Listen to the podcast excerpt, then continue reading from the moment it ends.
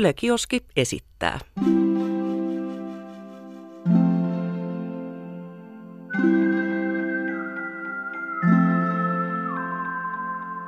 Tämä on täydellinen maailma ja Jussi Latvala.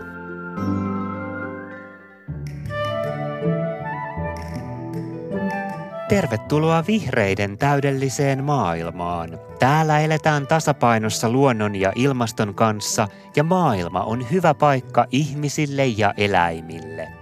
Leppeä tuuli pyörittää tuulivoimalaa ja muutenkin yhteiskunta sähköistyy uusiutuvalla energialla. Sama trendi näkyy liikenteessä. Autot eivät kulje enää bensalla tai diiselillä, vaan sähköllä – Suurten kaupunkien keskustoissa ei autoilla ajella lainkaan ja kaupungista toiseen taas matkat taittuvat hyviä raideyhteyksiä pitkin. Junan kyydissä voi ihailla luontoa ja maaseutua. Kun mansikki voi hyvin ja viljapelto sitoo paljon hiiltä maaperään, yhteiskuntakin palkitsee maatilallista tuilla. Turkiseläimiä ei kukaan enää kasvata, koska se on kielletty. Luonto kukoistaa, koska Suomeen on perustettu iso määrä uusia luonnonsuojelualueita, joilla villieläimet nelistävät, pikkuötökät mönkivät ja linnut rakentavat pesiään. Vihreiden täydellisessä maailmassa on satsattu koulutukseen ja siihen, että kuka tahansa voi perhetaustastaan riippumatta opiskella vaikka tohtoriksi asti ja ihan mitä alaa haluaa – Sairaanhoitajan ei ole pakko olla nainen, eikä toimitusjohtajan ole oltava mies. Täydellinen maailma on reilu ja turvallinen paikka myös esimerkiksi seksuaali- ja sukupuolivähemmistöille ja maahanmuuttajille. Täydellisessä maailmassa Suomi tuntee globaalin vastuunsa. Hädässä olevia autetaan täällä ja muualla. Pakolaiskiintiö on moninkertaistettu, minkä lisäksi käytämme 0,7 prosenttia bruttokansantuotteestamme kehitysyhteistyöhön. Näin maailmasta tulee täydellisempi maailma myös muualla. Tervetuloa täydelliseen maailmaan vihreiden puheenjohtaja Pekka Haavisto. Kiitos, kiitos. Kuulostiko toi äskeinen sun mielestä siltä, millaista täydellisessä maailmassa sun mielestä pitäisi olla? No kyllä se aika hyvältä kuulosti. Mulla oli jotenkin tuli semmoinen äh, hieman unelias tahitilainen olo siellä vielä tuon musiikin, musiikin takia. Se kuulosti aika, aika lailla senkin äh, puolelta unelmalliselta. Ehkä siinä ehkä siinä unohdettiin se, että aika paljon varmaan siinä täydellisessäkin maailmassa vielä tehdään työtä, vaikka siellä sitä vihreiden perustuloa sitten nautitaankin, niin että kyllä siellä varmaan vähän hikeäkin vuodatetaan. Se on varmaan ihan totta ja syvennetään tätä kuvaa vähän vihreiden täydellisestä maailmasta. Kaikilla puolueilla on tietenkin iso määrä erilaisia tavoitteita ja poliittisia ohjelmia. Ei nyt käydä ihan kaikkia vihreidenkään monikymmensivuisia tavoiteluetteloita läpi, mutta mitä sä haluaisit Pekka Haavisto lisätä tuohon äskeiseen? No ehkä mä haluaisin alleviivata vielä sen, että, että tulevaisuus on olemassa vaan, jos me todella, todella huolehditaan ympäristöstä ja ilmastosta. Nythän on menossa taas tämmöinen lajien sukupuuttoaalto. Me puhutaan ehkä vähän liian vähänkin biodiversiteetistä. Me puhutaan onneksi aika paljon ilmastosta. Se on tärkeä asia. Koulutus, johon tuossakin viitattiin, niin me kaikki tiedetään tämän hetken tilanne ja ongelmat koulutuksen osalta ja koulutus on hirveän suuri tämmöinen tasa-arvon tekijä myös, että kaikki pääsee koulutuksen kautta samalle lähtöviivalle. Ja ehkä sitten, kun mä kuuntelin tota, niin mulla tuli mieleen tietysti vaikka ne 100 000 lasta, jotka elää Suomessa tänä päivänä köyhyydessä, että meillä on paljon matkaa tuohon tilanteeseen, joka joka tuossa kuvattiin. Mikä sun mielestä on suurin este sille, että me ei tällä hetkellä eletä vihreiden täydellisessä maailmassa? No mun oma taustani on tietysti paljon ollut rauhanneuvotteluissa sota-alueilla ja, kaikissa niissä pyrkimyksissä, joita on pyritty saamaan eri puolille maailmaa rauhan, ympäristön, kehityksen eteen. Ja maailmassa on vielä paljon sellaisia alueita ja paikkoja, missä ihmiset ei pääse edes näihin aivan perustuvanlaatuisiin elämän edellytyksiin kiinni. Hirveän usein se valitettavasti koskee naisia ja tyttöjä monissa maissa absoluuttinen köyhyys vallitsee ja e, erilaiset poliittiset jännitteet ja ihmisten marginalisaatio ja ihmisoikeuksien loukkaukset on vielä arkipäivää. Että mä jotenkin kuulin otsikon täydellinen maailma, niin, niin Mä esimerkiksi ajattelin, että se olisi maailma, jossa kaikki Amnestin luettelemat mielipidevangit olisi vapautettu tai kaikki, joita vainotaan, olisi, olisi päässyt vapaaksi ja kaikki, jotka on humanitaarisen kriisin keskellä, saisi sais apua – tämä on se todellinen maailma, missä me eletään. No tuossa tuli globaalia näkökulmaa, mutta Suomessakaan tietenkään kaikki vihreiden tavoitteita ei ole saavutettu, eikä varmaan Suomikaan ole vihreiden mielestä täydellinen Suomi. Mikä sitten Suomessa estää sitä, että täällä ei ole saavutettu teidän ihanneyhteiskuntaa ainakaan vielä? No Suomessa on vielä aika paljon eriarvoisuutta ja se näkee, näkyy juuri siinä, että meillä oikeastaan köyhyys ja huono-osaisuus helposti kasautuu. On perheitä, joissa se jatkuu sukupolvesta toiseen. Terveyserot on lisääntynyt viime aikoina. Lasten harrastusmahdollisuudet niissä perheissä, joissa on paljon köyhyyttä ja, ja puutetta, niin on heikot. Ja tällä tavalla ne ihmisten lähtökohdat on erilaisia ja niitä pitäisi tietysti tasoittaa. Sitten me ollaan tietysti puhuttu aika paljon seksuaali- ja sukupuolivähemmistöistä. Meidän mielestä translaki pitäisi saada eduskunnan käsittelyyn pikimmiten – Nämä on tämmöisiä niin yksilön ihmisoikeuksiin liittyviä asioita. Mä, mä tapasin Tampereella opettaja, joka sanoi, että hänen koulussaan on viisi transnuorta. Ja mä kysyin, että millä nimellä te kutsutte näitä koulussa näitä oppilaita. Ja hän sanoi, että siitä on puhuttu opettajahuoneessa ja lopuksi päätettiin, että kutsutaan sillä nimellä, jolla kukin haluaa itsensä, itseään kutsuttavan – sitten mä kysyin, että onko opetushallitus antanut mitään ohjetta tästä. Sanoin, että ei, että ei, ei, ei yhtään mitään, että se on koulukohtaista. Eli ihmisoikeuksien toteutuminen Suomessa on vielä ikään kuin siitä kiinni, että, että millä tavalla sun lähiympäristö suhtautuu asiaan. Ei ole tällaista lain suojaa sun seksuaaliselle tai sukupuoliselle identiteetille. Mietitään seuraavaksi vähän sitä, että kenelle vihreiden täydellinen maailma saattaisi olla ehkä nykyistä huonompi paikka. Vihreillä on kannatusta ennen muuta kaupungeissa. Teidän tavoitteissakin on paljon kaupunkeihin liittyviä kehitysideoita, parempaa kaupunkipolitiikkaa, tiiviimpiä kaupunkeja, joukkoliikennettä. Mutta entä jos mietitään vaikka sellaista tyyppiä, joka asuu haja-asutusalueella, karjatilallinen tai savupiipputeollisuuden työntekijä, joka kulkee bensa-autollaan 10 kilometriä lähimpään kauppaan. Olisiko vihreiden täydellinen maailma tämmöiselle ihmiselle oikeastaan parannus nykyisestä? No meillä on onneksi tullut vihreisiä aika paljon mukaan pienemmiltä paikkakunnilta ja maaseudulta ihmisiä. Aika moni sellainen, joka puolustaa ekologista viljelyä ja ympäristöystävällistä maataloutta ja, ja parempaa metsänhoitoa ja muuta, niin jakaa vihreät arvot. Ja ehkä tämä ilmastokysymys on nyt ensimmäinen semmoinen ympäristökysymys, joka yhdistää hirveän vahvasti kaupungit ja maaseudut. Eli kaupungissa pitää tehdä paljon, vähentää päästöjä, parantaa joukkoliikennettä. Maaseudulla taas voidaan sitoa hiiltä ja sekä maaperään, metsiin ja, ja näin poispäin. Ja mä luulen, että se yhdistää monella tavalla. Ja sitten jos ajattelee vaikka teollisuuspaikkakuntia ja ja ihmisiä, duunareita, jotka on ollut näillä paikkakunnilla töissä, niin monet tietää, että jos yritykset ei hoida hyvin ympäristöasioitaan, niin ne on aika pian entisiä yrityksiä. Eli, eli Suomessa puhutaan paljon tämmöistä ympäristöystävällisestä teknologiasta, cleantechistä. Mä luulen, että tavallaan on myöskin teollisuuspaikkakunnan ja siellä asuvan ihmisen etu, että nämä, nämä asiat hoidetaan. Hmm. No entä jos mietitään sitten vaikka sitä turkiseläinten kasvattajaa, joka tuossa täydellinen maailma kuvauksessakin mainittiin. Mitenkäs hänellä menisi vihreiden täydellisessä maailmassa?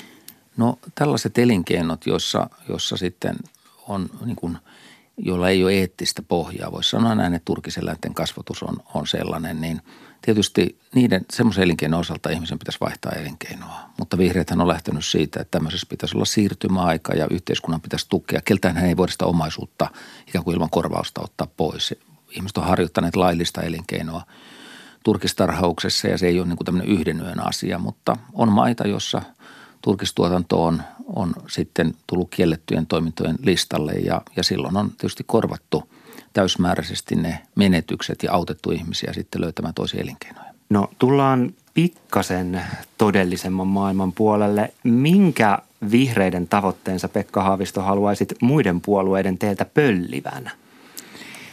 No meillä on, meillä on ollut ehkä semmoinen onnellinen tilanne, että kun vihreät on olleet niin kuin etukenossa monissa asioissa, ilmasto- ja ympäristöteemoissa, niin esimerkiksi ilmastoteema, että se, että se jakaa nyt kaikkia puolueita, niin se on mun mielestä älyttömän hieno tilanne, koska se tarkoittaa, että vaalien jälkeen meillä on toivottavasti eduskunta, joka on hyvin ilmastomyönteinen ja toivottavasti sellainen hallitus, joka ottaa nämä asiat. Mutta ehkä mä toivoisin tuolla ympäristöpuolella vielä tätä luonnon monimuotoisuuden tavoitteellisuutta. Meillä edelleen Suomessa on turvetuotannon puolustajia ja Suomessa on, on, on ihmisiä, jotka ei ehkä näe tätä luonnon itseisarvoa ja luonnon tärkeyttä ja luonnon monimuotoisuuden tärkeyttä sellaisena. Ja kun me eletään keskellä tämmöistä uutta sukupuuttoaaltoa, edellinen oli muuten silloin, kun dinosaurukset hävisi, niin meidän pitäisi Suomessa ja Suomen vaikutuksesta maailmassakin, niin puhua ehkä enemmän tästä luonnon monimuotoisuudesta. Mihin, mikä sua itseäsi inspiroi vihreiden arvoissa? Mikä vihreissä on sellaista, mistä sä edelleen vaikutut? No mä oon tullut vihreisiin mukaan silloin oikeastaan, kun vihreät ei vielä ollutkaan, eli perustettiin tämmöisiä villejä listoja ja vasta pikkuhiljaa siitä tuli puolue. Meillä oli paljon puoluekriittisiä ihmisiä, joilla oli lähtökohta se, että tehdään kansalaisjärjestöissä hommia ja vihreiden pitää olla tämmöinen niin amebamainen ja kynnys pitää olla matalalla, helppo tulla mukaan. Ja mä oikeastaan vieläkin vaikutun siitä, kun mä tapaan sellaisia vihreitä aktiiveja, niitä on aika paljon, jotka tekee paljon kansalaisjärjestötyötä. On, joku on mukana partiossa, joku on mukana punaisessa ristissä, joku tekee luonnonsuojelutyötä ja sitten tekee – myöskin politiikkaa. Ja mä annan sille peukutyläiset jes, että näin se pitää olla. Että politiikka ei, ei voi olla semmoista koko päivä hommaa, vaan pitää olla kansalaistoiminnassa mukana. Ja, ja mä, mua aina kiinnostaa politiikassa se, että löydänkö mä ihmisen kanssa, jos tuntuu, että kaikki asiat, kaikki asiat katsotaan eri tavalla, niin löydänkö mä yhteistä. Ja mulle kansanedustajalta tulee semmoista postia, että olette ihan väärässä tässä, tässä ja tässä ja tässä. Ja sitten kun mä vastaan niihin posteihin – niin ihminen saattaakin tuoda esiin esimerkiksi pahaa oloa, voi olla elämäntilanne vaikea tai, tai joku tällainen ja saatetaan löytääkin jotain yhteisiä asioita yhteisiä alueita. Ei niin kaikki asiat sitten ollutkaan niin väärin, mutta etsittiin enemmän kuuntelijaa ja mun mielestä politiikassa pitäisi olla enemmän kuuntelua. Mm. No tässä haastattelussa visioidaan puolueiden täydellisiä maailmoja. Mietitkö sä Pekka Haavisto itse tällaisia asioita? Onko sulla utopia-vaihde päällä aina silloin tällä vai tuleeko sitä mietittyä enemmän sitä kautta, että mikä nyt on politiikassa mahdollista?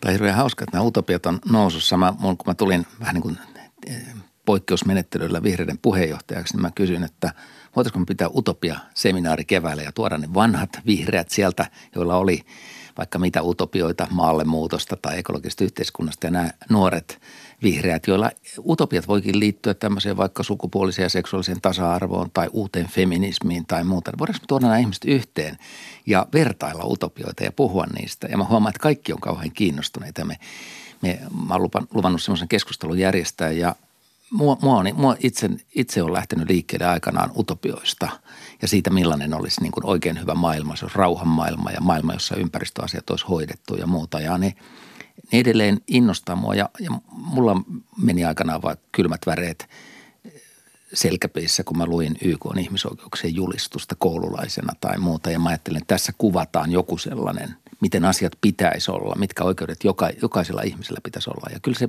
mulla vieläkin menee ne – väreet, jos joku ottaa jonkun sitaatin sieltä tämmöisestä tekstistä. Täydellinen maailma. Täydellinen maailma haastattelussa on vihreiden puheenjohtaja Pekka Haavisto ja Puhutaan seuraavaksi ihan oikeasta maailmasta ja ihan oikeista asioista ja ilmastosta. Ja mennään tähän ilmastoteemaan yhden konkreettisen puheenaiheen avulla. Viime aikoina on ollut hyvin paljon keskustelua lentämisestä ja lentämisen ilmastopäästöistä. Ja vihreät on ilmoittanut kannattavansa lentoveroa. Pekka Haavisto, minkä takia?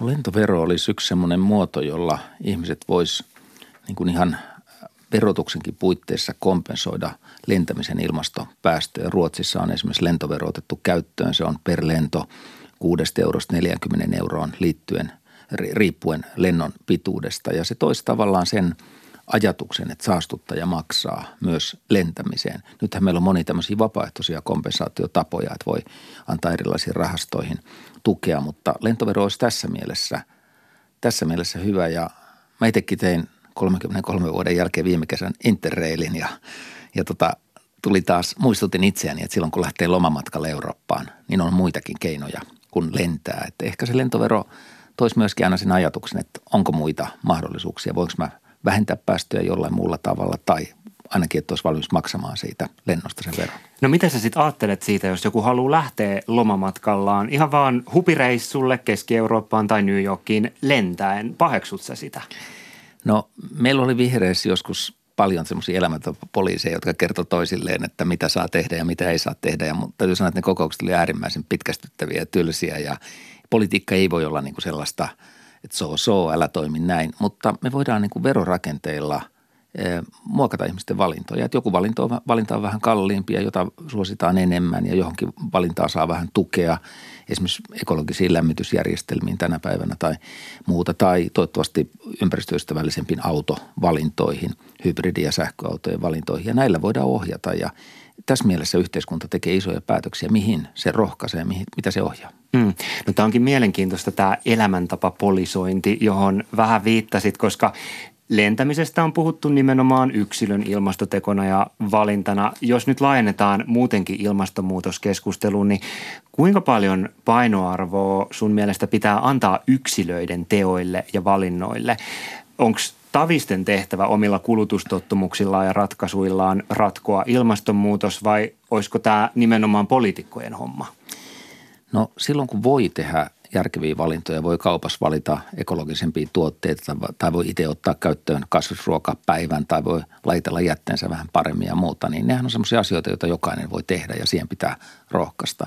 Mutta sitten on hyvin monia asioita, se yksilö ei voi tehdä. Esimerkiksi jos joukkoliikennettä ei ole järjestetty, niin ei sitä sitten pysty valitsemaan. Tai jos ympäristöystävällisiä – kulutustottumuksia ei kouluissa ja laitoksissa viedä eteenpäin, niin ei ihminen voi niin kuin niitä yksilönä kovinkaan paljon tehdä. Että tässä mennään käsi kädessä, mutta usein se yksilön oma valinta voi tuoda sen paineen. Että joku seisookin siellä jonossa ja sanoo, että hei, että mä haluan, mä haluan että tässä on ympäristöystävällinen valinta olemassa. Ja sitten se toivottavasti, joskus se jää huutavan ääneksi korvessa, mutta joskus se menee sitten viestinä eteenpäin, että hei, täällä oli joku oppilas. Mä itse ollut kasvissyöjä aika pienestä pitää ja ollut mukana kaikissa siis rettelöissä, että voiko koulussa olla kasvissyöjä ja mitä se tarkoittaa ja käynyt lääkärin vastaanotolla että, ja näin poispäin. Siis se oli hirveän vaikeaa ja mä oon aina niin kuin tosi iloinen, kun mä näen, että se on tänä päivänä helpompaa. Hmm.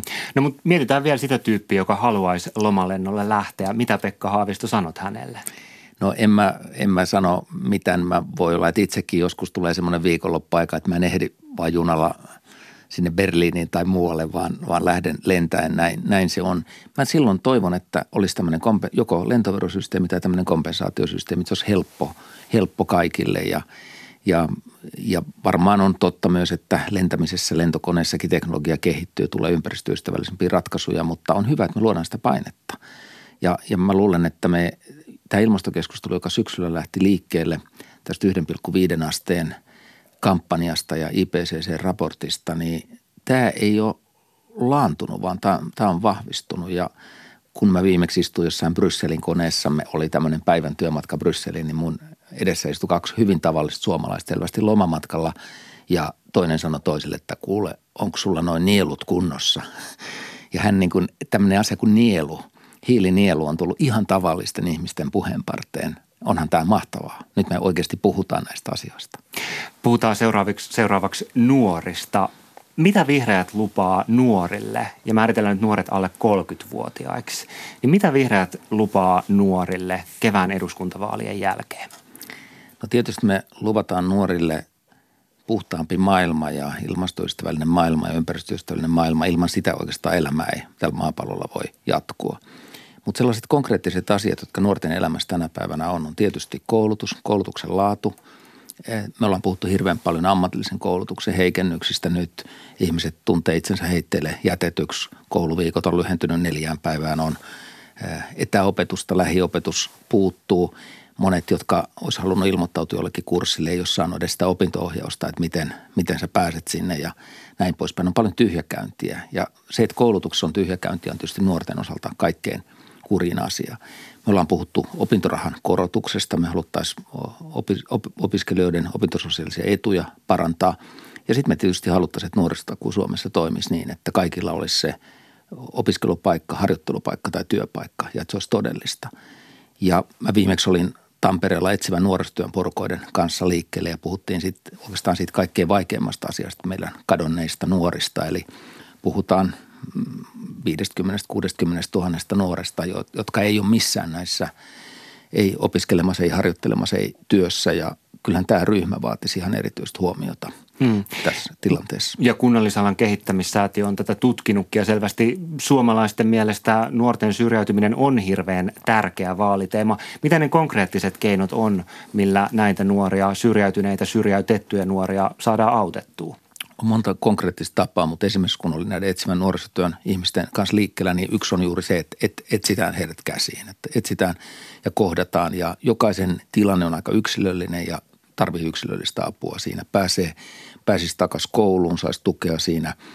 Koulussa on riittävästi resursseja ottaa huomioon oppilaiden erilaiset tarpeet.